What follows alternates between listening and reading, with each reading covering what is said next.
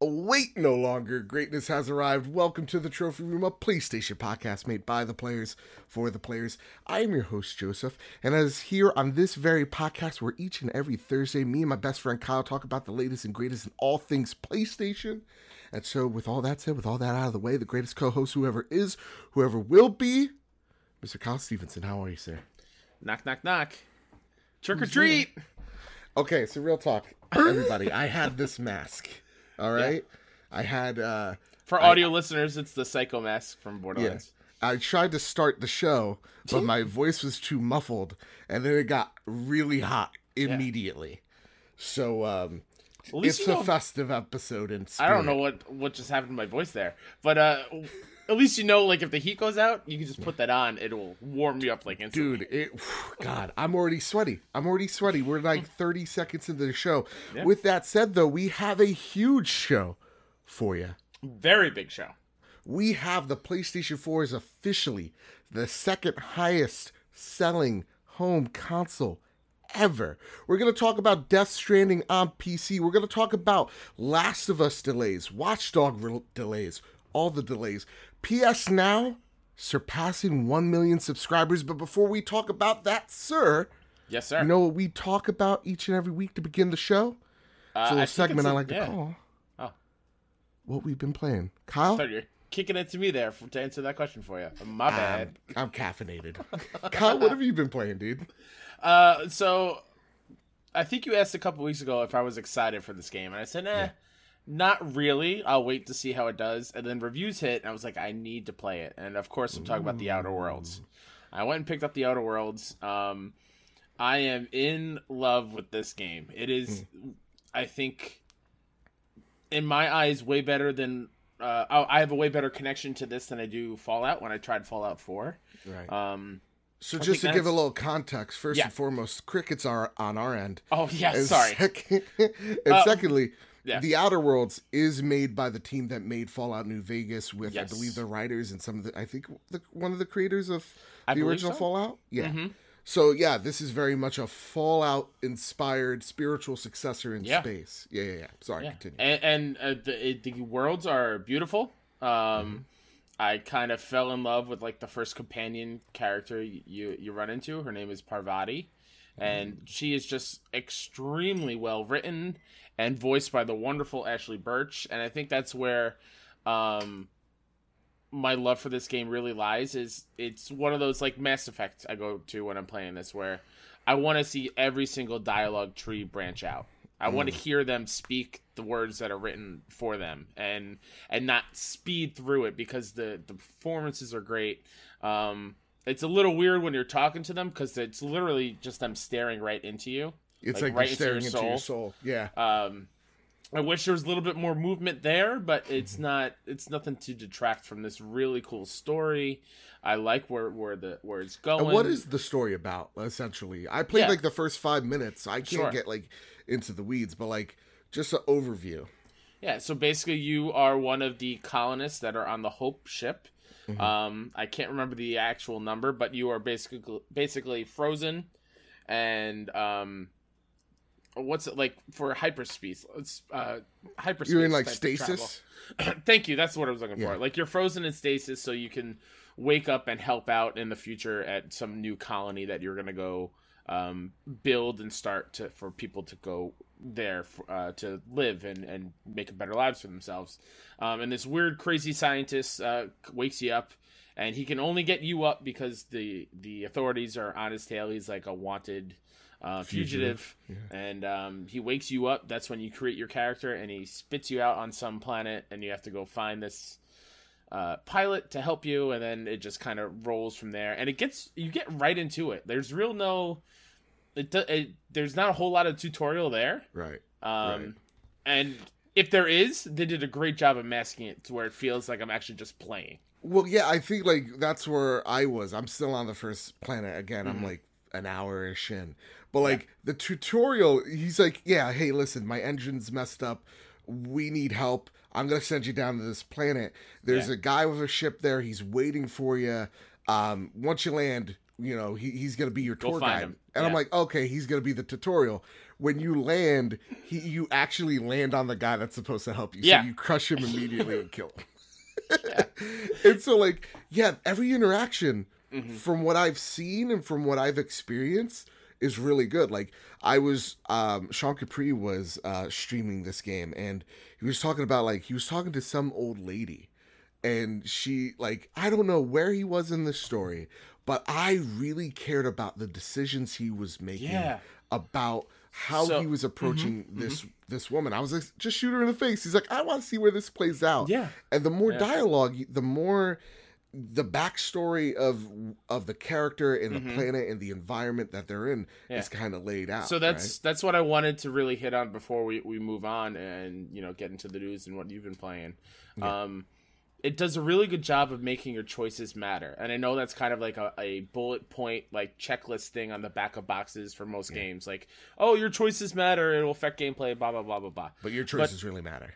At the end of this first world, of, course, I'm not going to spoil anything, but I was leaning one way, like completely. I was leaning one way to do this to to save a certain group, and my companion Parvati um, walked up and she was like, "Hey, I want to really, t- I want to talk to you to just really think this out," and she put like some real world like stuff in front of you, gave you some information that made me switch Mm. completely. And so I was going one way, and then she changed my thinking. Like, you know what? It's the branching paths. You are 100% right, and I'm going to completely change what I was going to do and go that awesome. way. And I think what ended up with is a way more satisfying That's um, awesome. part of the end of that first world. At least I don't know if we go back there, but the end of that, I'm very happy with how it was left. That's really cool. Yeah. And the combat as well. This is very much Fallout esque combat. I have a little couple nitpicks there. Like, it, What, what, what are they? I don't. Uh, when you get hit, it doesn't Okay. feel like I'm getting hit, so I don't know when Mm. my health is going down. I wish there was some sort of like screen shake or something. If there is, Right. it's not really a whole. It's not noticeable. Um, so I've died a, a bunch because I just I can't tell when I'm getting hit. Really. Yeah, no, that's Um, a really good. Yeah, there's not a lot of like red around the screen that tells you if you're No. or not. no. Not like No. turning black and white when you're about to Mhm. die type of stuff. But I, I love I love the skill trees and, and bumping up into like hacking and medical and leadership and all that fun Dude, stuff. and so like this is all about like capitalism to the Yep. nth degree. Yep. Like it's just a bunch of corporations that pretty much run the whole deal. So Mhm. kind of seeing that like choice. Yeah, Spacer's choice. I love that. Everybody's motto. So it, it's it's it's insanely unique. yeah. It really much takes the like you see it's a Fallout ish, you know, spiritual Yep. successor, but like Mhm. it really turns it really turns a good look at how we view capitalism in a very um in a in a very pessimistic way. yeah. Right? Absolutely. And yeah, what I really love about this is the combat itself feels so freaking good where Fallout to me my my disconnect with it was the combat was too janky. It Mhm. just kind of felt obtuse where this kind of feels a little bit smoothed out around the edges. So I want to see where we take this game in the next few weeks when I get more hands on with it, but Absolutely, yeah. yeah, just the choices, the dialogue, the story alone has me wanting to go back Yeah. into the Outer Worlds. With that, I've played Call of Duty, but we're going to talk about my thoughts about that later. First and foremost, we're going to start with the first goober on the list, sir, and that is Kyle. Take it away. Nicole Carpenter over at Polygon writes Death Stranding coming to PC in 2020. Just over a week until Death Stranding's PlayStation 4 release date, Kojima Productions has announced the game will come to PC too. Kojima Productions tweeted this morning that Death Stranding will be available on PC in early summer 2020. Sony is publishing the game on PS4, but 505 Games will publish the PC release of Death Stranding. 505 Games did not say where Death Stranding will be sold. Quote, we are extremely excited and honored to be working with the supremely talented team at Kojima Productions and to bring Death Stranding to PC gamers around the world, 505 Games CEO Rafi Galante said in a statement. Death Stranding will take gamers through a completely original experience that will delight PC gamers everywhere, end quote. That's awesome. And now, when this news came out, I heard a lot of people saying that there was a whole lot of uproar that people were really upset that Death Stranding was also coming to PC. Yeah. And I was sitting here dumbfounded. We've talked about this Same. when it was a rumor, quote unquote. Yeah. Kyle, we've known this was coming to PC since Yeah. they announced their partnership. Mm-hmm. Where's the why is there outrage? I really don't know. I'm part of the the the club of as long as people get to experience cool games, I'm 100% all for. Right. Like yeah, it when it comes to like games like Spider-Man, sure it's kind of like funny like haha, you could only play it on PlayStation type thing. Suck Uh, but- dorks.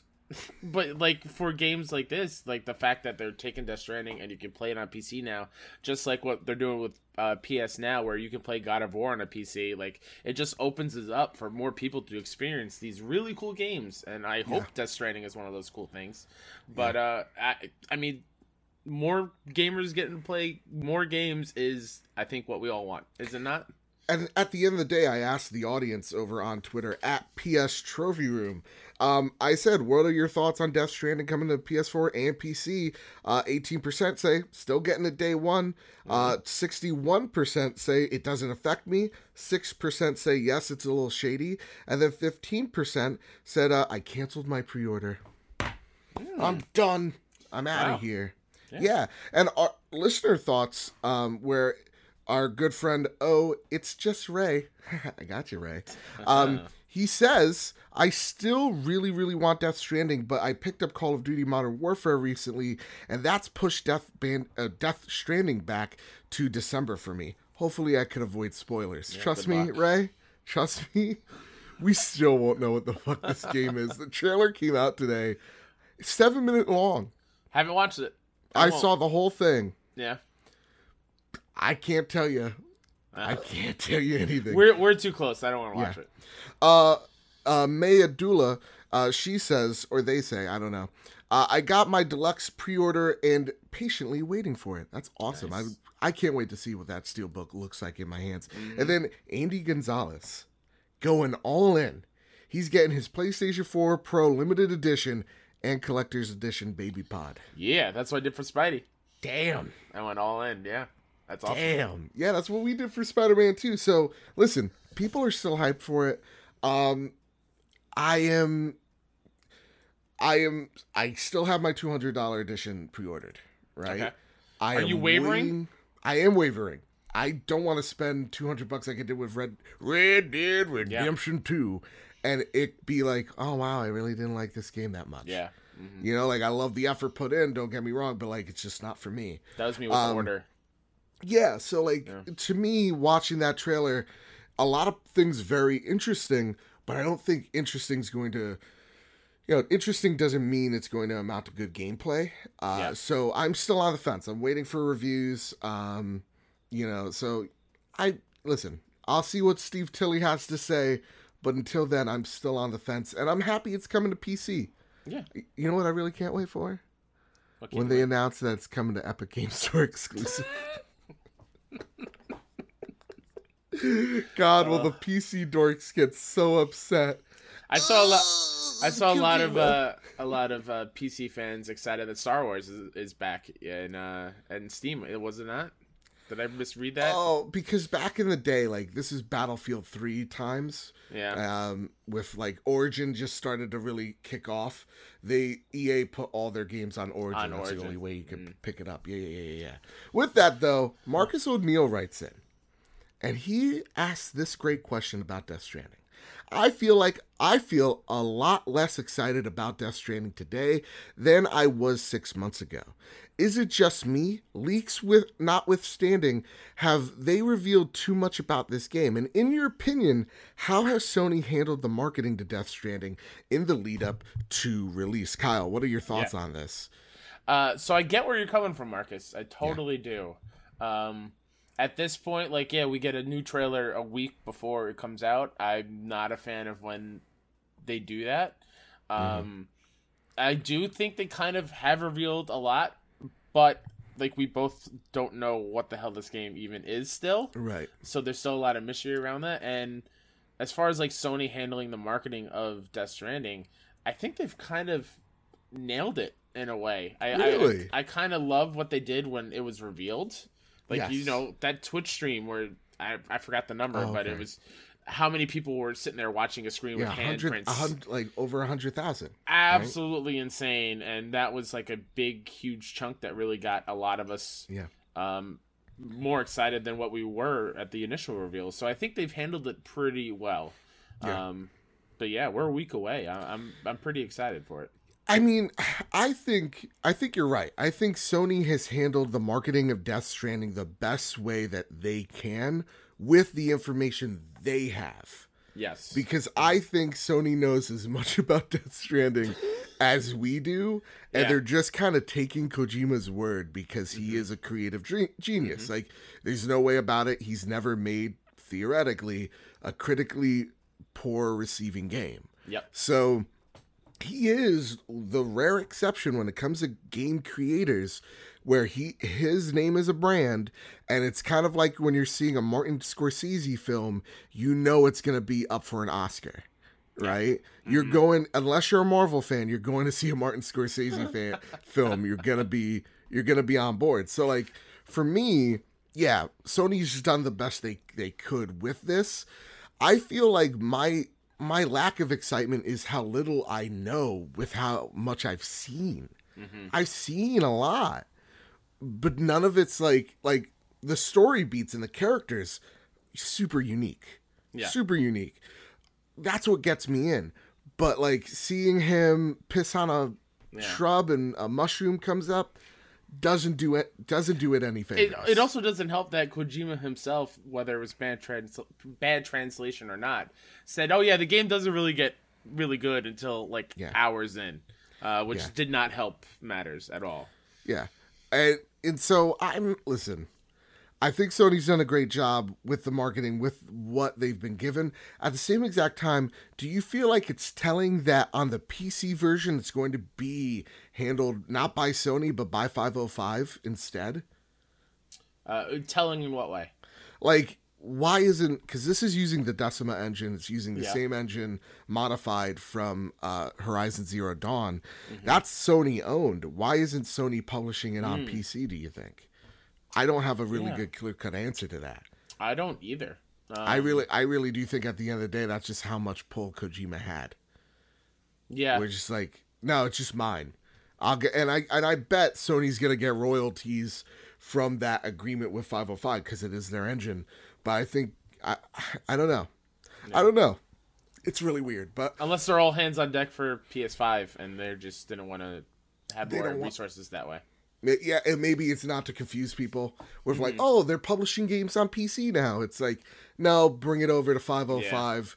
Let us back away and focus on PS5. Actually, makes a lot of sense, uh, and you don't have to you don't have to publicize it again. No. Yeah, all right, makes sense, makes sense. On to the next bit of news, Kyle. The next goober on the list. Chris Pereira over at GameSpot writes The Last of Us 2 release date delayed until May. Sony and Naughty Dog finally finally set a release date for The Last of Us Part 2 recently, and there was so much rejoicing throughout the land. However, just weeks later, the two companies have decided that more time is needed after all. The follow up has been delayed until May 29th, 2020. Druckmann acknowledged this, writing, quote, I know. It was just about a month ago when we had our big blowout for the game, letting media play over two hours of it along with debuting our new story trailer and revealing the release date. The positive response we saw from our community was overwhelming. You can feel the energy among the team members. After working on something for so many years, it's invigorating to get a glimpse of validation for all the hard work. However, it was during the last few weeks as we were closing out sections of the game that we realized we simply didn't have enough time to bring the entire game up to a level of polish we would call Naughty Dog quality. At this point, we were faced with two options compromise parts of the game or get more time. We went with the latter, and this new release date allows us to finish everything to our level of satisfaction while also reducing stress on the team. End quote. So last week we talked about this. It was just a rumor. Now that, you know, and we said, hey, listen, the game needs more time. The game needs more time. Now that it's actually reality, Yeah. the game has been pushed out until the end of May. What are your thoughts out of this? Are you are you still like, hey, good, it needs time, or are you a bit bummed? Uh, not bummed in the slightest. I am. I am 100% okay about a game of this uh, level, of this magnitude, getting Mm-hmm. delayed to make sure, like Neil says it in there, he did. It was either compromise parts of the game or give it more time. And I don't want anything about that game to be compromised. Yeah. Because we both know, we all know, if you're listening to this, um, what a Naughty Dog quality game is and how special it is. So why would you take a risk of Last of Us Part Two not meeting that standard? Yeah. Take all the time you want, and like an other another way to look at it, that just gives me more time to play the other games that are coming out in the spring, in the early True. uh, 2020. I mean, I'm- Nioh Two yeah. was just just re- uh, revealed that the date is March thirteenth, and I'm very interested in Nioh Two, which we'll talk about in a bit. But like, I'm very interested in that. I was very interested in Final Fantasy, Yeah. and now that I I, I don't feel rushed, I'm I'm actually kind of re- relieved. Mm-hmm. I'm also very relieved it's not coming out during Cyberpunk. yes, I'm very relieved, and it's coming out after the fact. You know, Mm-hmm. a month afterwards. I think that's perfect time. Yep. Two weeks after Avengers, though. I I don't. Mm, yeah, I don't think that's a huge issue. You know, yeah, two No. different games. All right, And Cool, plus, cool, Last cool. of Us is uh, a Sony exclusive. Avengers is is not. Right. and I think they're gonna own May when it comes to advertising both games. Yeah, absolutely. And leading true. up to E3 next year, you have Last of Us like coming out right beforehand. Yeah, that's that's pretty great. Yeah, I listen. I'm really, I'm really pumped for this game. I am not, I'm not sad in the slightest. I'm just curious what happened. Yeah. Like there must have been something that that was a hiccup, and like a week after they announced it, and they were like, "Fuck," and they looked in the code, and they saw that one Jenga piece, right? And they're Mhm, like, "Oh mhm, no, mhm. oh no!" When Ellie stabs this, you know, this thing in the face, you know, the whole game breaks and explodes. So. Yeah, I'm really curious what happened and how they were able to say, hey, this is how much time we need. Hey, this is what our testers found. yeah, And I wonder what the talks were like. I wonder if it was easy, like Joel, like Joel just or Neil just came in and he was just like, "Hey, um, I'm gonna need, I'm gonna need like three months," and Yeah. Sony was just like, "All right, go for it," or like Mhm. there was conflict. I don't know. and Yeah, I, but- yeah, I also love this last thing. Going back to like Neil, like pushing it back, it reduces stress on the team. Crunch Yeah. is a huge thing in this this year alone. On this show, we've talked about crunch a bunch. Ooh, I'm rhyming, rhyming there right there. Uh, Bunch of Crunch is my favorite theater food. I was- I was about to say, shout out to Bunch of Crunch. Um, but like, yeah, anytime the these super talented people don't have to stress out as much creating a game and get to go home to their families and stuff is a win for me. yeah. And you know what, Kyle? What's up? At least that gives me more time to play Watch Dogs Legion. Wait, Yeah. what's that? Uh, What? Wait, Kyle, could you read the next goober for me? Yeah, that's so weird. This also comes from Chris Pereira over at GameSpot. Ubisoft delays Rainbow Six Quarantine, Watch Dogs Legion, and Gods and Monsters. Three of Ubisoft's uh, biggest upcoming games have been delayed. Release dates for Watch Dogs Legion, Rainbow Six Quarantine, and Gods and Monsters are all now scheduled for the company's 2020 to 2021 fiscal year. Previously, Watch Dogs Legion was set for March 6th, and Gods and Monsters was scheduled for February 25th. Rainbow Six Quarantine was set for the for this fiscal year, which ends on March 31st. The new fiscal year targets targets mean the games will release by March 31st, 2021. In hmm. an investor call, Ubisoft suggested Watch Dogs Legion and Gods of Mo- Monsters are planned for the second half of 2020. In a statement, Ubisoft CEO Yves, Yves Guillemot Guillemot. explained that its recent AAA releases have been met with disappointing reception, in particular Ghost Recon Breakpoint. Oh, I read that awful. My bad. That's fine, he says worry. this is partly due to live games coming too close together and not having enough differentiation. He also more generally said that new features aren't being given the time to be perfectly optimized. It's in this context that he says delays on these next three projects are necessary. Quote, we are tackling these issues head on and already are implementing significant changes to our production processes, Guillemot says. We are confident in our capacity to adapt and evolve, as we have done successfully many times in the past. In this overall context, we have deci- decided to postpone the releases of Gods and Monsters, Rainbow Six Quarantine, and Watch Dogs Legion until 2020 21. While each of these games already has a strong identity and high potential, we want our teams to have more development time to ensure that their respective innovations are perfectly implemented so as to deliver optimal experiences for players. End quote. And then he said, "Ha ha, baguette, baguette," and then he twisted his little mustache. And then he took off his chef's hat and he ran. Then, then he brought the rabbits out and Miyamoto came out and they just played Just Dance for hours. Um, so okay, what weird news! Like this was back to back with the Last of Us uh, delay, and I was literally saying it to myself. It's like, oh, the Last of Us delay means I can play Watch Dogs Legion. I'm very excited for it. And like once that thought entered entered my brain, my eyes received the message that was, this has all been delayed. All their games. Yeah. And and even like he is a demon. he even said um, that when he was talking about uh, Breakpoint that just released back early October or earlier this month, and he called it the launch a, a disaster because of how just buggy and broken that game mm-hmm. was at launch. And now they're promising a whole bunch of bug fixes, but I like what he says here too. There's like it's there's too much saturation and shit Yeah. that look the same, like yeah, Division you got Two. Borderlands and Destiny. Well, not just that, but like when I'm looking at the portfolio this year alone out of Ubisoft, you had oh, Division Oh, that's right, 2 yeah. and Breakpoint. Both of these games look the same. Yeah. And so if I'm just a casual observer, I'm looking at this going, oh, they're the same game. Oh, this is like an expansion. Now they're in the jungle or something. Like, don't Yeah. You mm-hmm. know? That's mm-hmm. that's what I'm thinking. So I like what he says here, and I like how transparent he's being, where it's just like, yeah, no, we we we fucked up. And Yeah. um and he's owning it. I mm-hmm. I like this, but it does show that there is a worry, right? Like things maybe aren't the wheels aren't churning as they're supposed to at Ubisoft. Are you getting worried because this generation, for the most part, I mean, like ever since I maybe the Watch Dogs one fiasco, Yeah. hmm Ubisoft's gotten better this generation. I feel like they have been, for the most part, for a tri- big AAA, on point. Yeah. Does I- this I worry you what- leading into the next gen? I think what's important about what they've learned this gen is they learn to take feedback and criticism and kind of work around it. Like look from the jump from division to division two.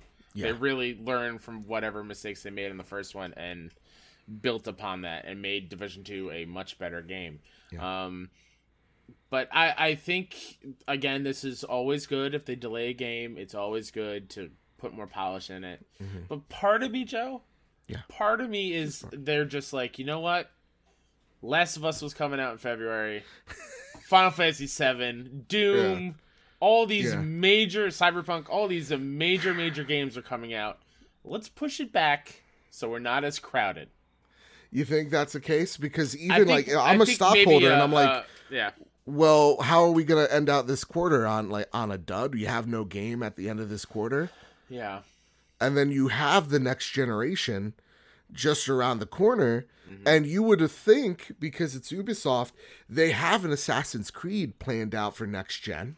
yeah. So You- where yeah, where does does, where does Watch Dogs fit?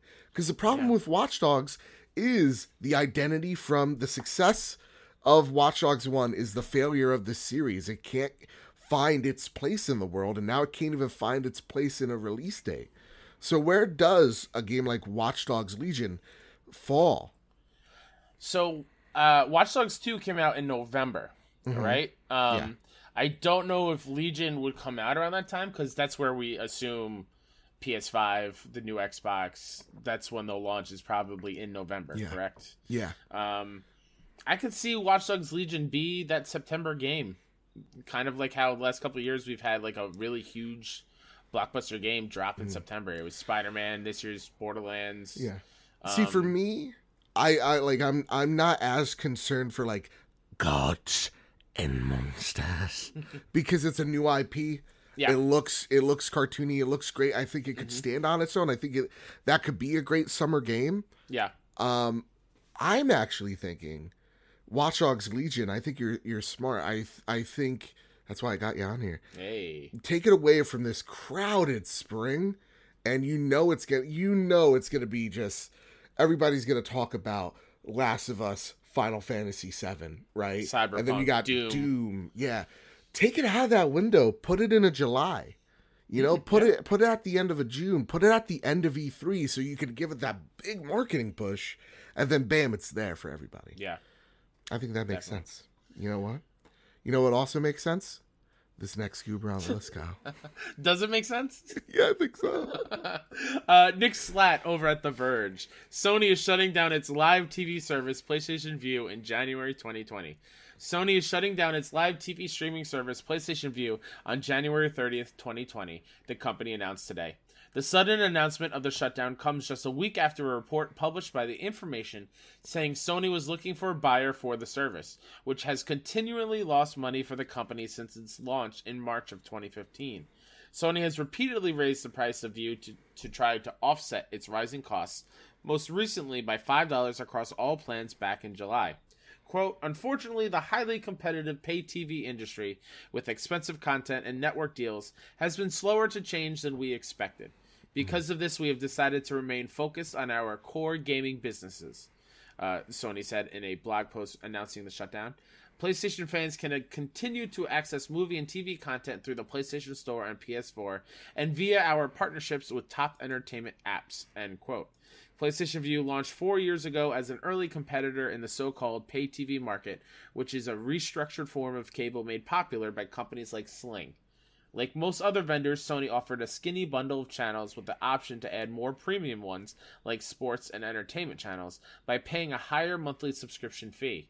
After the price hike, the entry level Vue plan costs about $50 a month. At its height, Vue amassed about 500,000 subscribers, which is far less than competitors like Sling and YouTube TV. YouTube TV, the information reported last week.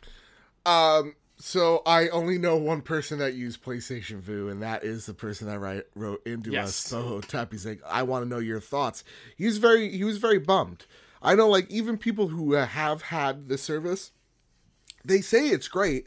Yeah. It's just not enough people had it. Um, And it sounds like a great idea, right? And because I, when I come it? home, well, from my standpoint, like I come home, I don't turn on my cable box. I turn on my PlayStation to watch YouTube. So why not have those channels just there for me when I turn my PlayStation? It's going to be on already. You know what I mean? Um, I know what you mean. You know what? Every time, like every time I hear from my point of view, I think of Obi Wan. It's like, well, from a certain point of view, and then I immediately think of, well, from my point of view, the Jedi are evil, and then I think about the prequels, and then I hate everything. I just hate it.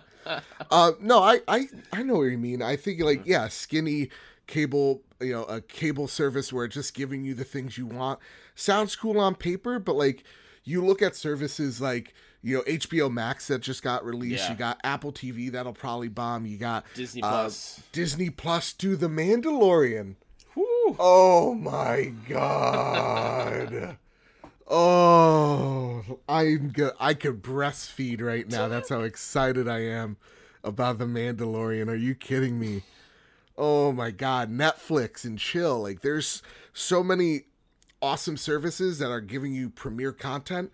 And that's kind of where I think Shawn Layden was maybe thinking about the PlayStation productions, maybe offering exclusive PlayStation shows and movies on this mm-hmm. service, but I don't think it panned out. And I think that's why he kind of left.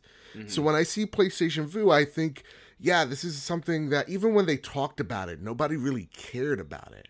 And I think Sony pressured PlayStation to make this because the PlayStation brand is the most successful brand out of Sony Corp. So to me, seeing this is, is Sony uh, yet again reorganizing. We're seeing all the all the shifting to make sure that the PlayStation 5 is for the gamers by the gamers lingo. And seeing this move, though it sucks, people's or people are definitely gonna lose their jobs.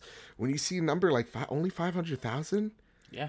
shows that it wasn't really making I mean, moves. and so. compared to which we'll we'll talk about in a, in a minute or so here, Yeah. how many PlayStation fours are out there? That is not a huge install base. yeah, and even yeah, just like yeah, you we have over hundred now. hmm It's it's great up here up top. You know what I mean? Looking down on you, Xbox owners. we kidding. Uh, but yeah, no, it's it is something like there. The service is even on, if I'm not mistaken, on things like Apple TVs, and it just didn't it didn't pop off. So I think with like stuff sucks, with this yeah. whole pay what what do they call it? The pay by TV, Yeah. pay TV market. Yeah.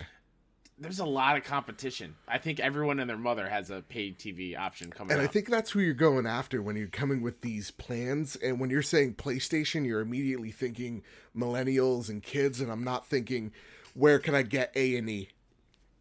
You know, where can I get the History Channel? You know, if I'm a mom, that's what I'm thinking. I like how you went to A and E as your go-to there. Oh, there's a reason they they they went to my school. Oh, and okay. So yeah, at, there was like an intern fair, and they were there, and uh, I didn't care for it, but they made a huge deal about it. That's awesome. yeah, yeah, yeah. With that, Kyle, sure, PlayStation Vue's dead, but Yeah. something is on the rise. Uh, over at PS Lifestyle, my best friend. No, my best friend. She's my best friend. I've known her for years. Brianna Reeves. Well, right? yeah, well, your best friend, Brianna, uh, also my best friend. Sony reaches the 1 million milestone with PlayStation Now subscribers. Apparently, the recent slash in pricing has been a boon for Sony's PlayStation Now. The game streaming service par- presently sits at 1 million subscribers. This represents a remarkably massive boost up from the 700,000 subscribers revealed in an April 2019 report. Sony shared the news during a recent conference call, boasting of the cloud service's new achievement. During the conference call, Sony itself attributed the service's newfound success to the price drop earlier this month. The addition of blockbuster titles such as 2018's God of War and mhm. Uncharted 4 Thief's End likely played a large part too. With this momentum, Sony hopes to obtain a good read on what cloud gaming will entail in the future, particularly where next generation is concerned. PlayStation Now's price drop went live on October 1st, lowering the monthly cost from $19.99 in the US to $9.99. As such, the yearly cost is down to $59.99 from $99.99. my best friend Brianna Reeves. She's so right. And so you might say, why am I saying best friend? Because it just sounds good Yeah. off the tongue. My best friend Brianna. That sounds Well, yeah. good. Me and Bree Bree, we go back, we go way back. Oh, you guys Yeah. got nicknames, son of a bitch. All right, so with that, let's get real for a second here. Um, other than the great SEO work and writing from Brianna here, um, this is awesome. Like really literally cool. just just this month we were talking about, yeah, you know, we're gonna we're gonna see this price reduction. Is it going to amount to anything? Obviously, it has. We have seen a growth of three hundred thousand people Mm-hmm. checking this service out. And now, sure, that is you know skewed because it was seven hundred thousand in the beginning of April. But you have to assume that their service has been out for years now, Mm-hmm. and all of a sudden, like overnight, you have almost ha- half of you know that seven hundred thousand audience just Yeah. added Mm-hmm. to your your your subscriber base. This is huge. It's awesome. Yeah, It, and I- also kind of shows where the market's kind of going, right? This is Yep. super important if, to a lot of gamers. Yeah, and I, I try to do the numbers on uh, Game Pass. Uh, they have around an active user base of around nine million. That's awesome. So that's awesome for them. And I mean, listen, they give it away like it's running out of Yeah. style. There's like- nine million people playing the Outer Worlds for nothing, Yeah, practically. yeah. Cough, cough. I'm one of them. What? Shut up. Uh, like that's the thing is like they're giving it away for a buck or two and making sure that you forget next month when you get billed fifteen Yeah. bucks. Mhm. you know like that that's awesome to see the gro- growth just by cutting it in half how many people are interested in this service now i can't wait to see i know this isn't the last awesome thing that's going to be on playstation now. When they repitch it to everybody with the launch of the playstation 5 what that's going to look like. Yeah. because i'm going to tell you something right here right now. I was at i was you know in between classes and i was writing the show notes. One kid whips out his ipad and he whipped out his DualShock 4 and he was playing God of War. Wow, you saw it in live. in I saw it live. live, in real life. I don't know And, what that and, sentence and I was just watching him for like 15 minutes. He he allowed it. I wasn't like creeping from afar like so what are you doing over there? you know? Were you backseat game playing? Like, oh No, you need no, to I was- here. And, I I wanted to see the latency and Yeah. it it was there but it mm-hmm. wasn't terrible. It awesome. wasn't terrible. And seeing him running off a 5G shitty, you know, wife spotty ass Wi-Fi from your university is cool. That's so cool, yeah. yeah, I'm I'm I'm pumped. But you know what has me more excited, Kyle? what? And I said that like like I was dying because I was. The next goober on the list. Daniel Ahmad Uh, a Niko anal- analyst over on Twitter wrote, "Sony has shipped 102 million PS4s." There's my air horn because I don't have champagne or or anything. So there's some air. Press air. Congratulations, Sony. Uh, that's that's how broke we are. Please support us on Patreon so we can afford Patreon.com slash badbit. Uh, here's a look at cumulative global console shipments for key platforms launch aligned. The PS4 surpassed 100 million faster than the PS2, Wii, and PS1. This is now tracking alongside PS2. Will likely end around 120 million plus, higher than all home consoles except PS2, which sold just under 160 million. Holy crap! First off, thank you for not telling me before the show you were gonna. Do I was trying. I was trying to make no noise, and I accidentally hit the desk. so I hope you didn't hear it. That was great. No, I didn't. Uh, awesome news. This is great. I mean, PlayStation 4 finally getting the respect it deserves. No, when you see the list, like, yeah, you have PS1, I'm sorry, PS2 up- up top, the king, the GOAT. Then you have PlayStation 4, number two. Number three is the Wii. And then number four is, I believe, what is it? The, the PS1. And then number five is the PS3 if I'm not mistaken. And just seeing that list, just seeing how many times PlayStation has made it in the top five consoles sold, that's super freaking impressive. Now, with mm-hmm. that, oh, it's just Ray writes in just like you can too at PS Trophy Room or on the Casa de Bad Bit Discord server. He asks this With Sony filling a for patent slash trademark for the PlayStation 6, 7, 8, 9, and 10.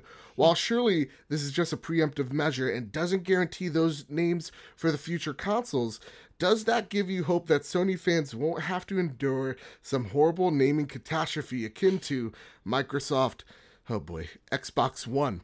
You know, the third Xbox? Or the Nintendo Wii? I'm going to add right there, Ray. Wii U?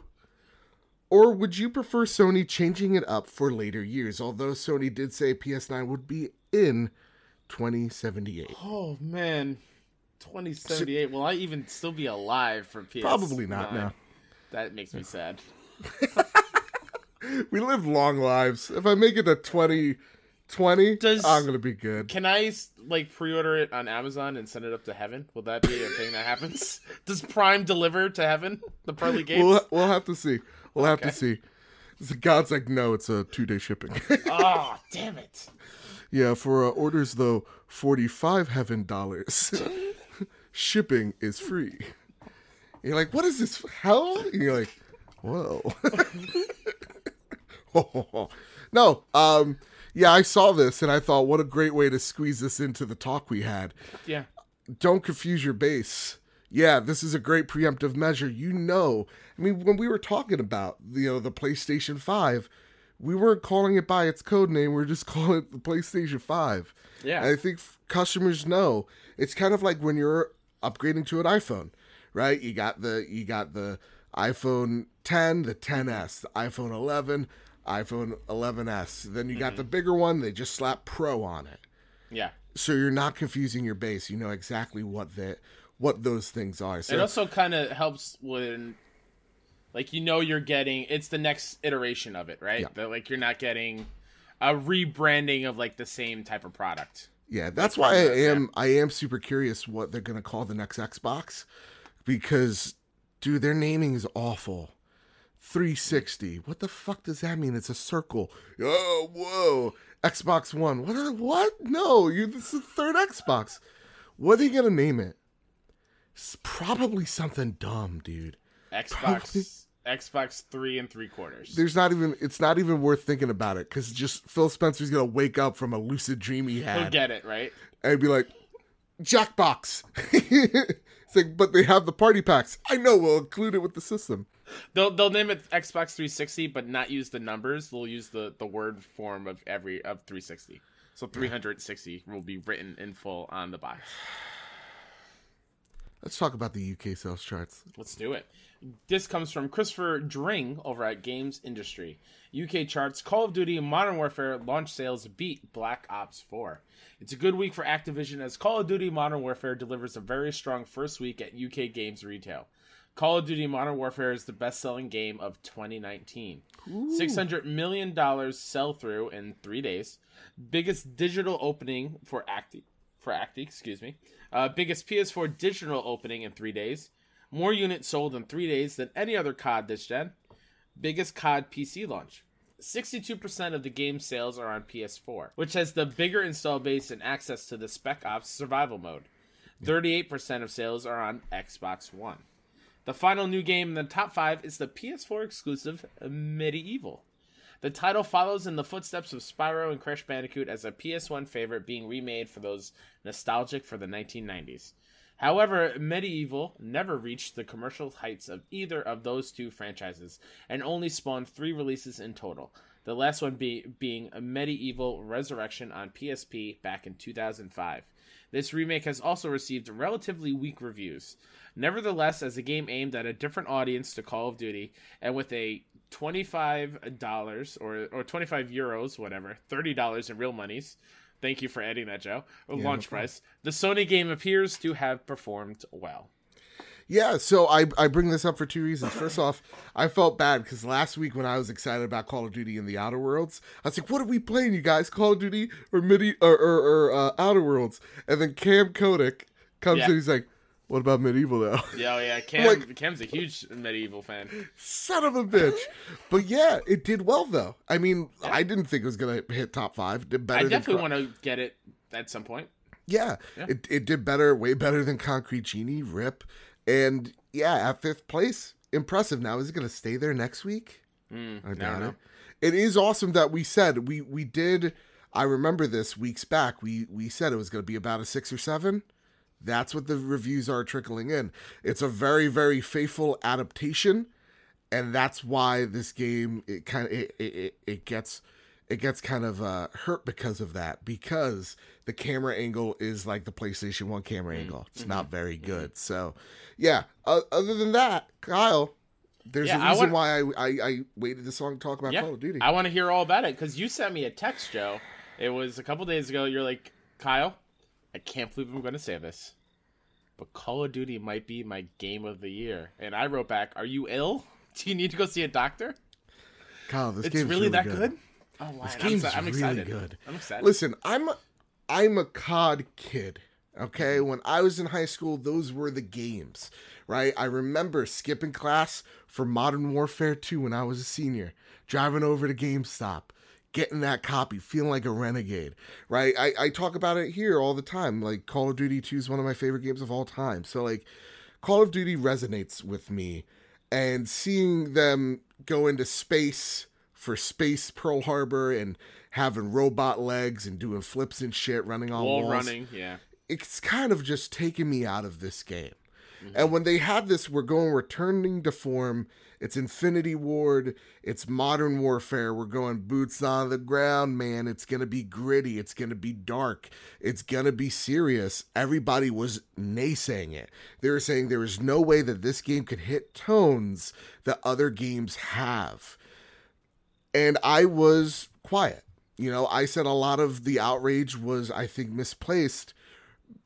Well, not misplaced. I think it was apt because the Call of Duty that we've known is robot legs running Yeah. on walls, Space Pearl Harbor. It's more It's sci-fi action flick type thing. And we forget that they're also really good at telling personal stories.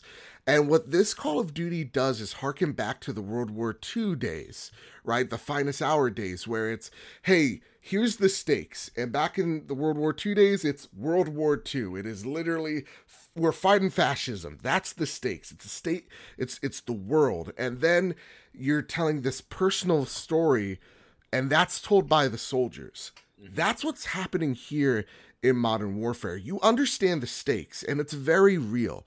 Um, the country is called Urdekistan or Urkistan. It doesn't matter. Sorry to people that live in Urdekistan.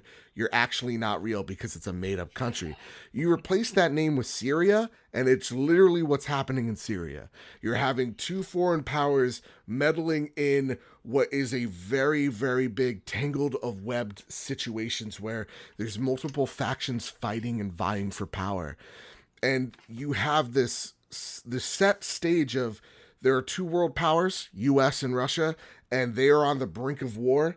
The world is on the brink of World War III, and the whole chess piece, the whole board is being played on this made up country. So you understand the stakes, but then you get the personal element of what these people are going through, and you get it told through the eyes of Farah. She is a young freedom fighter, and she is leading this rebellion against this evil regime that is backed by Russia.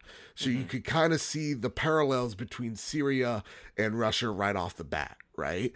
Um, she's fighting, she's a freedom fighter, but in the eyes of Russia, she's a terrorist. And the Russians have a group of people that we consider terrorists, but they probably consider themselves freedom fighters. And you're seeing us intervene by just playing sides of, of these rebel groups. Farah is one of the greatest characters that I have seen this this year alone.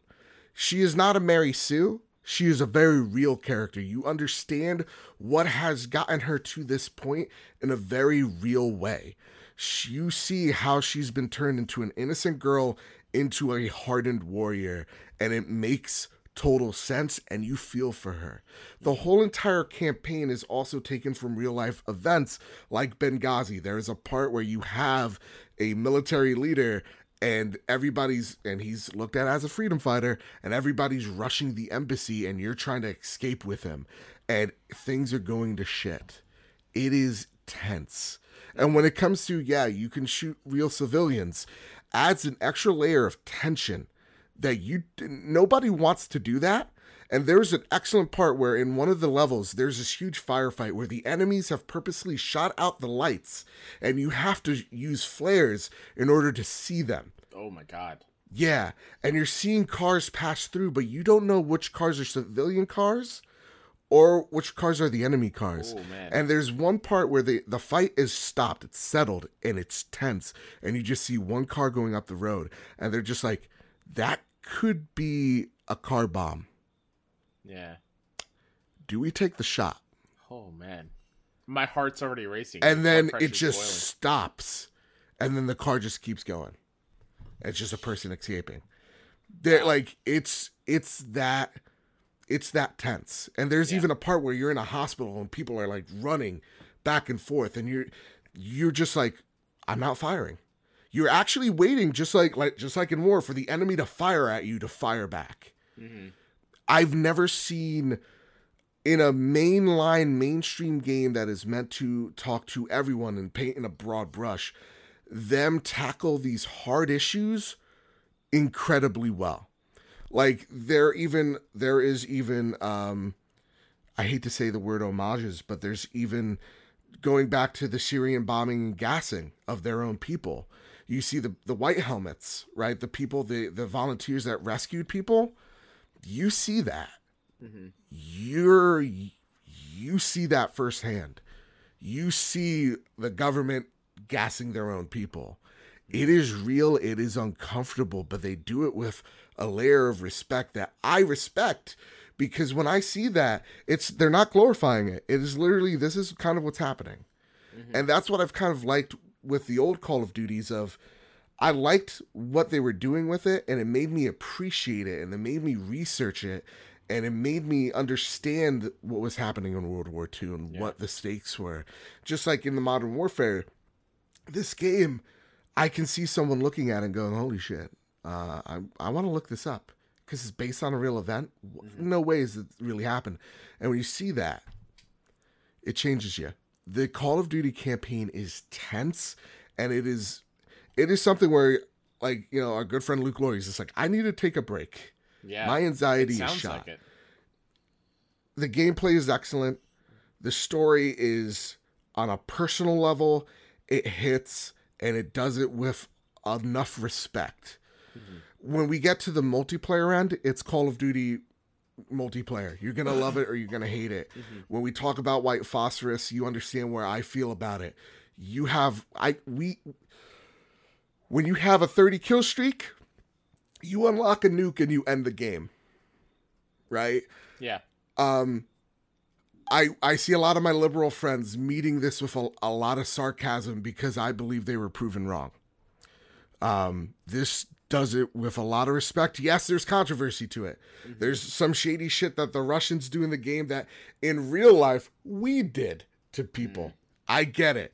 Game's not perfect, but we're harkening on it to make a big deal out of it to make sure we were right. At at the end of the day, what I think this does is kind of show in a very again, for the most part, sometimes it's heavy-handed, but in a respectable, real mm-hmm. way. So it sounds really to me like this, this was uh was this Treyarch?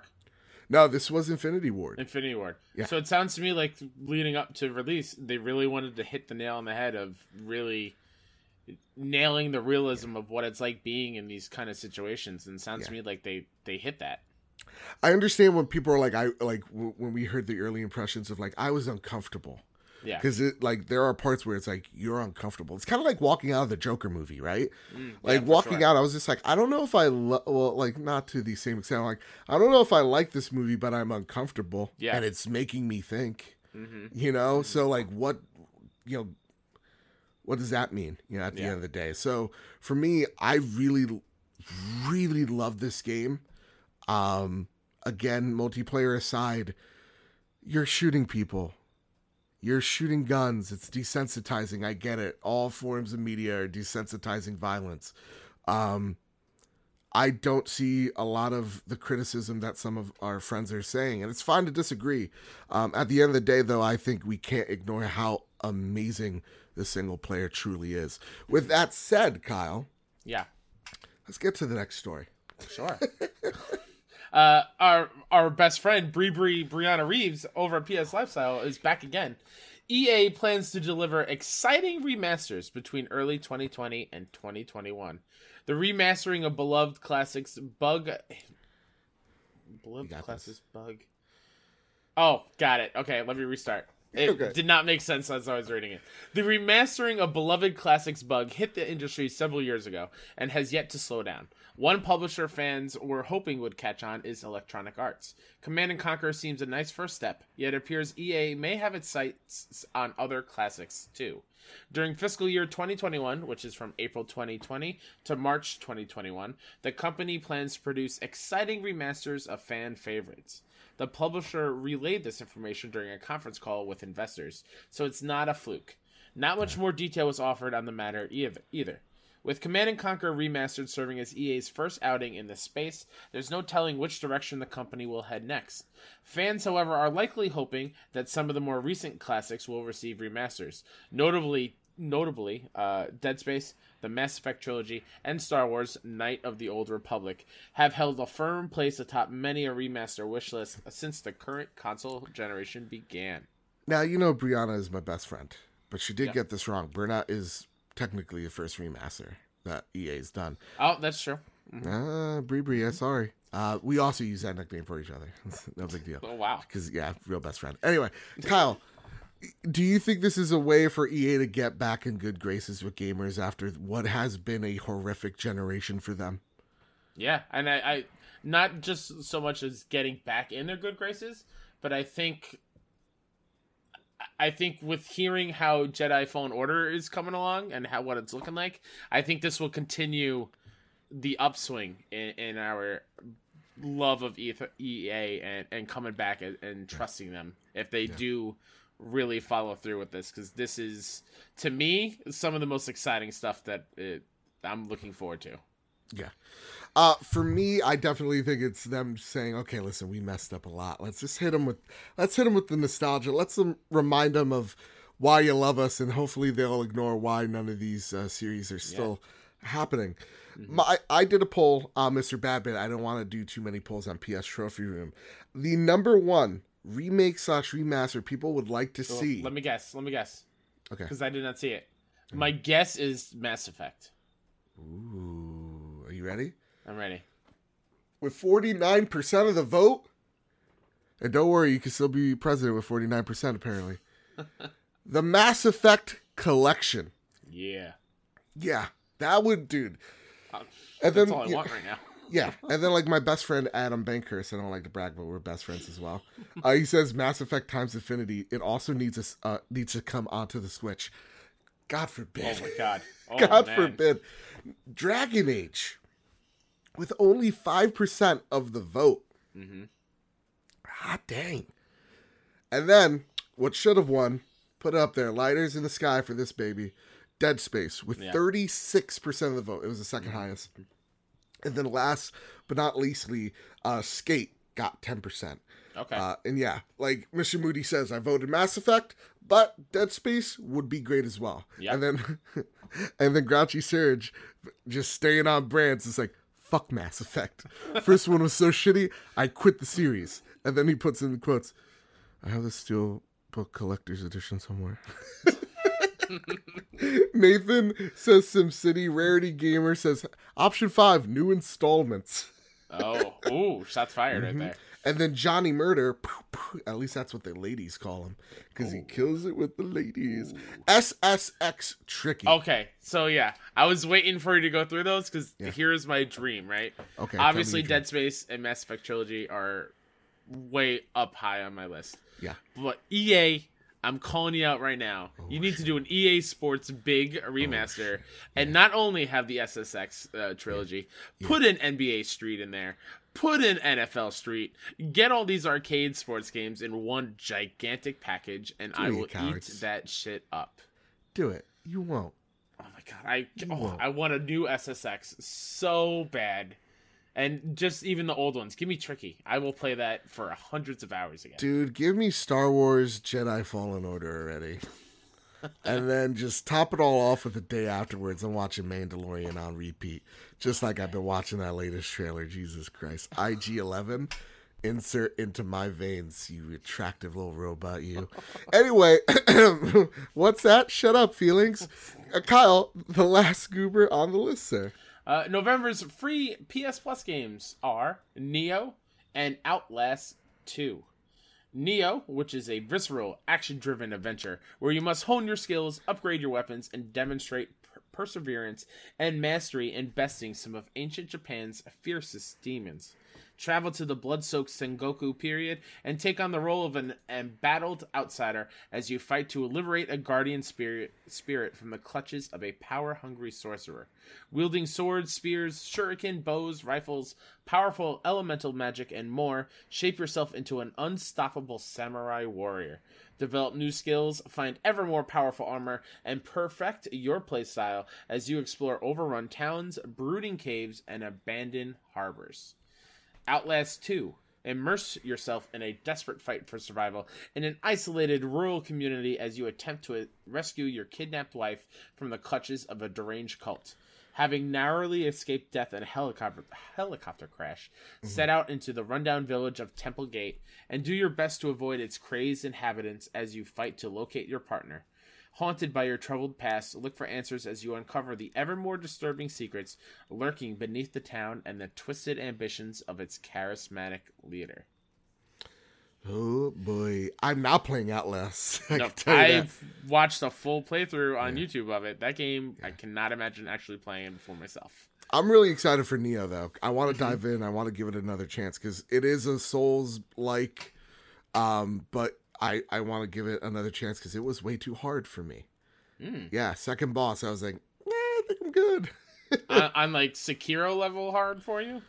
Yes, yeah, yeah, Yeah. yeah, yeah. It's totally it's totally different. Again, I'm still excited for Nioh too. I might even pick it up, but Yeah. yeah, it is what it is. Hey, Kyle, I got a question for you. I know this show is, is extra long because we had to give our impressions on two games. There was a ton of news out of nowhere. Yeah.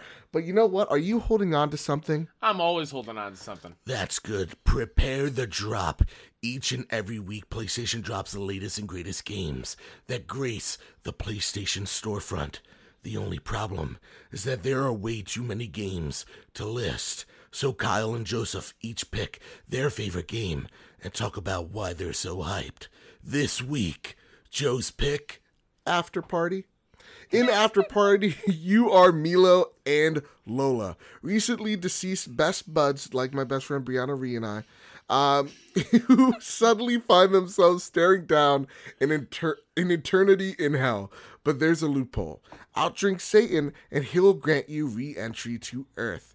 Time to go on the best bender ever. I Dope. can't wait. I played an hour of it before recording, Mm-hmm. and not too much to like give impressions on it, but it is one of the funniest games I've ever played. And it's another one of those games I want to see every single dialogue tree I can possibly can. I am Yeah. so There's in. no action in it, right? Uh, so there, there's some things you have to do, like you control playing beer pong. Uh, I got up to that part where you would kind of have to aim with the trajectory and stuff, but uh, I'm all in. This game Okay. oozes style, and yeah, oh my god, Yeah. No, I, the voice actors are amazing. The art is amazing. This is from the team that made what was it? What was it last- Oxenfree.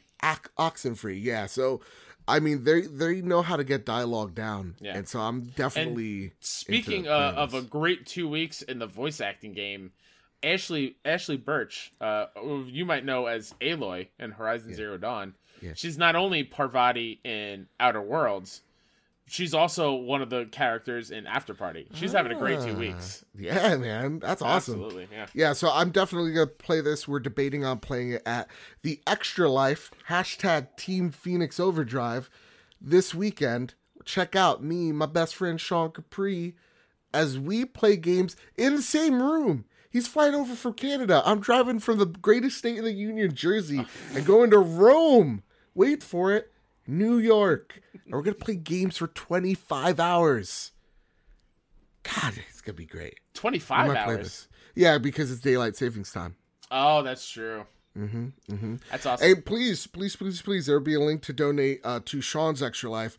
I, I just, I, I literally went to him last night. I was like, "Can we just make it yours?" Since we're streaming most of the time, it just gives more people entries to win awesome things like mm-hmm. Steel Series headsets, Xbox doohickeys or whatever. And then, and I'm announcing it on the show, you get a chance to win a Death Stranding Steelbook edition. I, I bet I guess it's called the deluxe edition on the stream. So there you go. There you have it. Awesome. I think five dollar entry gets you in. So That's it's all for a good cause, man.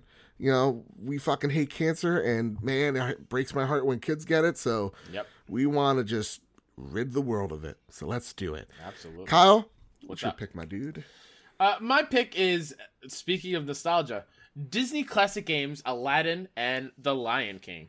Two of the most beloved Disney games of all time make their long-awaited return to modern consoles in Disney classic games Aladdin and The Lion King, featuring multiple game versions, in-game rewind, museum features, and more. I, for me personally, when I think back of like when I was a kid getting into Yeah. gaming, Aladdin specifically being like the one and only Genesis game that I owned and kept playing over and over and over again. I am so excited that I can like show my nieces this uh, Yeah. these games and just re-experience these and in all its difficulty because I know it's hard. yeah, man. Uh, yeah, I've Aladdin was my Genesis game as well. Same with Lion King. Mhm. And I, you know what? I'm gonna say something very, very controversial. I saw the remakes of both Aladdin and uh, Lion King. Yeah, Why is everybody like? It's like, oh, they changed the source material so much in Aladdin. They didn't. It's like the parrot didn't talk. What was Gilbert? He was like, like I don't know.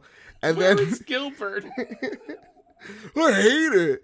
And then like, and then Lion King is like, it's just just shot for shot. They didn't do anything original. They didn't take any Oh. risks. And I'm like, oh God, I liked it. I liked all these things, I haven't seen Yeah? either, but I want to so bad. dude. I I really like the Lion King CGI uh, movie. I actually like the end better, uh, the CGI version than the cartoon. What, I know I'm an asshole. I'm the worst person ever, apparently, for having. I hope that there are more classic games that come out in like this kind of style. Yeah. Like they had the Disney what afternoon thing Yes, where they had yeah. like the, the, the Ducktales and, and all that stuff. Woo. I hope Yeah. they do one with like the Toy Story game. Do you remember the Toy Story game? that was another one of my jams. on PS One. yeah. Oh my god, did I fuck with that game? Dude. absolutely. Oh my god. And people want me to edit the show. You know? You're gonna miss gems like this? Come on, man. This is awesome. Uh hey, listen, every break week. Every freak. Every Every, freak. freak. guys. Maybe we should You, you got your best friend Brianna on, on Yeah. the line right now. Yeah, yeah, yeah. I do. I do. I really want to have her on the show. More Absolutely. importantly, like I want here's the deal. I think next year this is a year of dreams. We talk about it, you know, the Patreon's gonna make us better and all that jazz. Um, I really want to get the people that write all Mm-hmm. These awesome stories. I want to have them on the show. Absolutely. You know? So maybe when we flatter people like, you know, my best friend Adam Bankers and my best friend Biana Reeves, my best friend, maybe they come on the show. But with that, every week I break into Andrew House's house. Hey, I like people on the show. I'll break into your house if you don't. Every single week, I break into Andrew House's house and I steal his mail. This segment is called Andrew House's Snail Mail. Again, you could go give your questions to PS Trophy Room over on Twitter. You could give your questions into the Casa de Bad Bit Discord or mail it to Andrew House. I'll steal that son of a bitch's mail every week. Dumb dumb idiot never sees it coming. And oh, who, who's that? Oh, it's just Trey. Sorry, just Ray. I messed up his name on Discord for weeks and he didn't correct me, the poor guy. I'm like, it's just my dyslexia. You know, like when we get patrons in, I'm gonna mispronounce your name. Why? I'm an idiot. Why? I have dyslexia. You know what I mean? Hashtags fuck with me constantly if it's more than one thing. Anyway, he writes in. Ray writes in. My question I've uh, been away from Call of Duty since Modern Warfare 3, and it seems like I've come across some really toxic players online. I don't know if this is the community or crossplay, looking at you, Xbox Live, you fucking delinquents, uh, or just my bad luck. I added that in. Ray would never curse. Uh, having played a lot of online multiplayer, which game has more bad apples online? Fortnite, Apex, or COD? Great, great question. Yeah. I've never heard I've never been called the N word so many times in such a short amount of time. I'm like, I feel like Gob from Arrested Development when he gets stabbed in prison. Yeah. He's like, white power, Bill stabs. He's like, white power. And I'm like, but I'm white. Dude, it is toxic. It is the Yeah. Call of Duty community at large. Um, because the game is very. I'm not saying this is the why people are saying the N word and it's giving them excuses. It's very adre- adrenaline heavy. So like when you get a, you're on a seven kill streak, you just want to unlock whatever you know the the Viola jet or whatever it's called, mm-hmm. the Viola Davis jet. She drives it. she just carpet bombs them. I think it's called the Beetle jet. I Okay. forget. V I L O T. Anyway, Viola Davis drives in and she just wrecks some fucking fools. And you're right on that kill streak. You're right about to call her up and you die. Yeah, I, I am angry. Like, I get furious. Like, it does, like, caveman instincts. Mm-hmm. And that leaves people to access the worst part of themselves and say the N word a lot. And then, like, call you gay. And then when you're like, oh, okay, well, I'm, you want to go on a date? They get they get offended. It's like, well, you're the one initiating it. you try you to wanna go them out? afterwards? Yeah, it's such a great way of disarming it. Because Yeah. you're like, oh, and you know they say the the word for gay that's Yeah. not cool, mm-hmm. and I'm just like, okay, do you want to go on a date? And they're just like, no way, gay lord. I'm like, No. well then why are you calling me gay up. unless you're unless you're you know Grow up. unless you're throwing something out there. And yeah, usually disarms the situation. But yeah, Yeah. no, it's literally Call of Duty audience. Guys, come on, man. It's on both sides. That is It's bad on both sides. As a multiplayer expert like Yeah. myself. Uh, in my small time playing online in Call of Duty and Fortnite and Apex, it's 100% Call of Duty. It's been like that for years. Um, I I just I don't know how you co- combat it. Like, do you just ban everybody? But then I just mute the whole lobby if I'm with my friends and just and then because like unfortunately with crossplay you can't have just a crossplay party. Everybody hears everybody's. Hopefully they patch something in. that was But like I I, mute ask everybody. Yeah, I mute everybody and then I I unmute uh, Luke and uh, Kev. and How then how's I'm crossplay working? Uh, in in Works Call of Duty? fine. Yeah, works, works totally fine. It works awesome. pretty flawlessly. I mean, there are some issues again, like there's no party crossplay Mm-hmm, like party chat, but other than that, it's fine. That's cool. Just mute everybody. That's what I do, Ray. It's seriously they're Yeah. the worst. Because the worst thing in Fortnite, what's gonna happen? They're gonna teabag you when you're lost, or do a do the floss over your body. Yeah, Apex, they're just gonna shoot the ground and do a teabag back pose. No, yeah. in this game you're like because you get to hear the last words from your enemy as they as they go down so they're just like you fucking cracker and i'm like whoa Also during like the ending kill streak, right? Like the final Yeah. kill, kill Yeah. you can hear. Oh yeah, everybody. So like there are times like in, in Call of Duty you totally decimate the enemy and then they're just like, well now it's time for me to recite I don't know, a verse from Mein Kampf. And I'm just Oh like, no, no thanks. no. Yeah, dude. It's fu- no, seriously, that community's awful. It really is. It's bad. Uh, Adam Watson ranked. Jesus Christ. what does Bethesda need to do to earn back your trust? Wow. We That's talked about it last week. Yeah. Fallout 76 has been an ordeal. Yeah. Ironically enough, Fallout First program for Fallout 76 isn't working. it's deleting some people's stuff.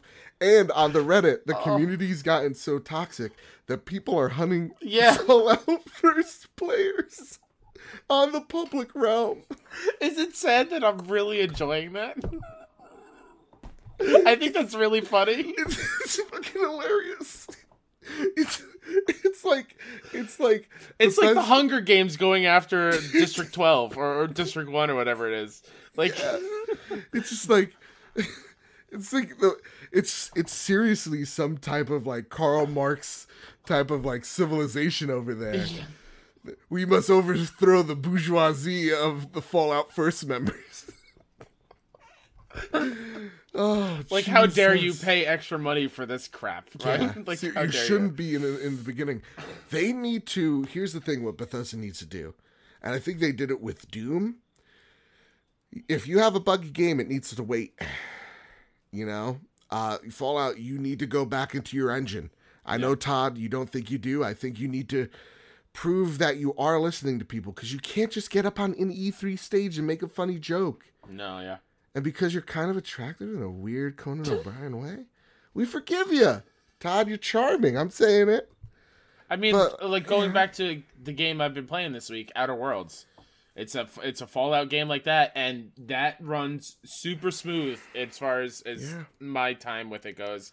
And having played Fallout 4 as being my only Fallout experience, um, that game I ran into a lot of stuff very Yeah. early on, and it never really stopped. Yeah. It was charming at first with Skyrim and like Oblivion and stuff, but like Yep. over time we're seeing the just the polish of games like Witcher 3 and it just outdoing you. You're seeing it here with the Outer Worlds, right? Yeah. You, like a, a a company that wanted to make, keep making Fallout games couldn't do it. They made their own iteration, spiritual successor, whatever have you, and it is so much better than what you've put out recently. It's shocking. And honestly, if I was if I'm Bethesda, I'm fucking embarrassed. I'm embarrassed. Yeah. You know?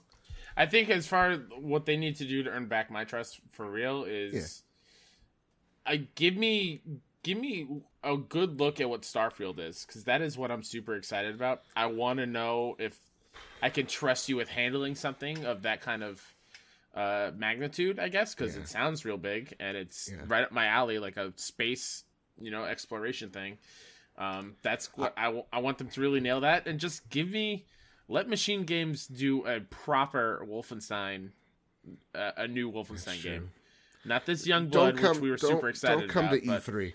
Also, don't Yeah, just stay low. Skip a year. You don't need to Mhm, be there. It was exciting when you first came and showed everybody how fun it was, and now it's just like it's just another press conference, right? We don't really believe what you what you're selling us, and half of it's mobile games. So yeah. I know, but hey, you know what? That's been the trophy room for this week. I know it's been a bit of a longer show because we had a lot to talk about. Thank you for sticking with us. And hey, gang, if you liked what you heard, please rate this show five stars on iTunes. It really does help us out, builds and grows this big, awesome community I love so freaking much. Looking at the numbers today, looking at all the people writing in that I didn't know a year ago, man, does that make my heart sing? And I can't be more grateful for you. Absolutely. But before we go, Kyle, what is anything you have to pimp out? As always, I'd like to plug myself, Who Dat Ninja 73 on Twitter and on PSN. My show all about the best friends uh, of the kind of funny community. Uh, that show's called Best Friends Talk Funny at BFS Talk Funny on Twitter, wherever you listen to podcasts. Rate it five stars. Hit me up if you want to be on the show. Um, I have another fantastic episode next week going up with uh, Jacob McCourt, who does Left. Uh, I believe it's Left Behind Game podcast. I need to remember that better. Um, but he awesome Canadian best friend. Uh, I had a great time sitting down with him. And then if you're in uh, the New York area, follow at kinda NYC uh, to meet up with some best friends in real life. And go, like Joe mentioned, go donate to Joe's Extra Life page with Sean Capri and, and Bobby, Nintendo Guru, and a lot of super awesome people that are going to be there that I'm super jealous that I can't make it out for. But you guys are going to kill it. I'm going to tune in and, and support you as much as I can.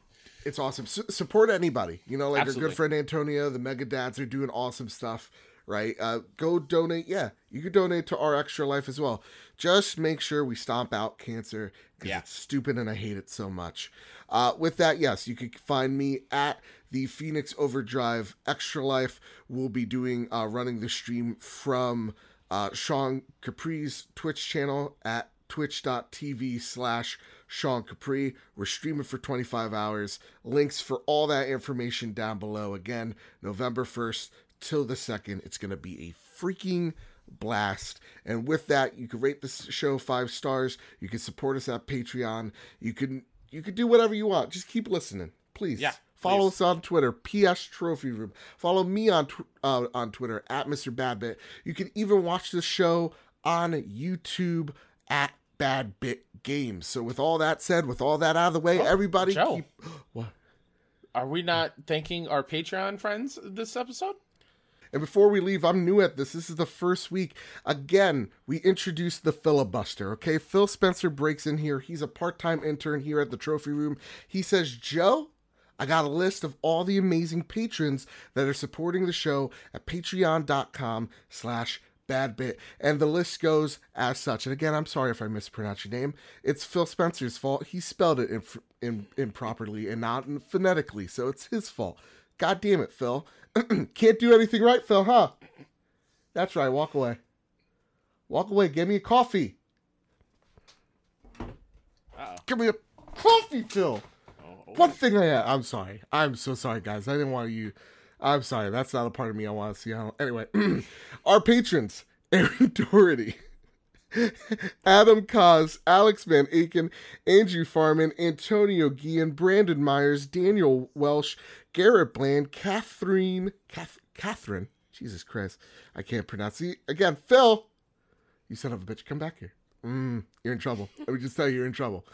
Luke Lord, Marcus O'Neill, Matthew NG, Mr. Moody, Nathan McGurney, Patches Plays, Ribo Flavins, Sean Capri, Stephen Fontana, Tim Mothiof. Thank you all so much for supporting us on patreon.com slash badbit. You help the show happen. So with all that said, and with all that out of the way, everybody, keep hunting and keep playing PlayStation. Phil, back in the corner, or you're gonna get sprayed.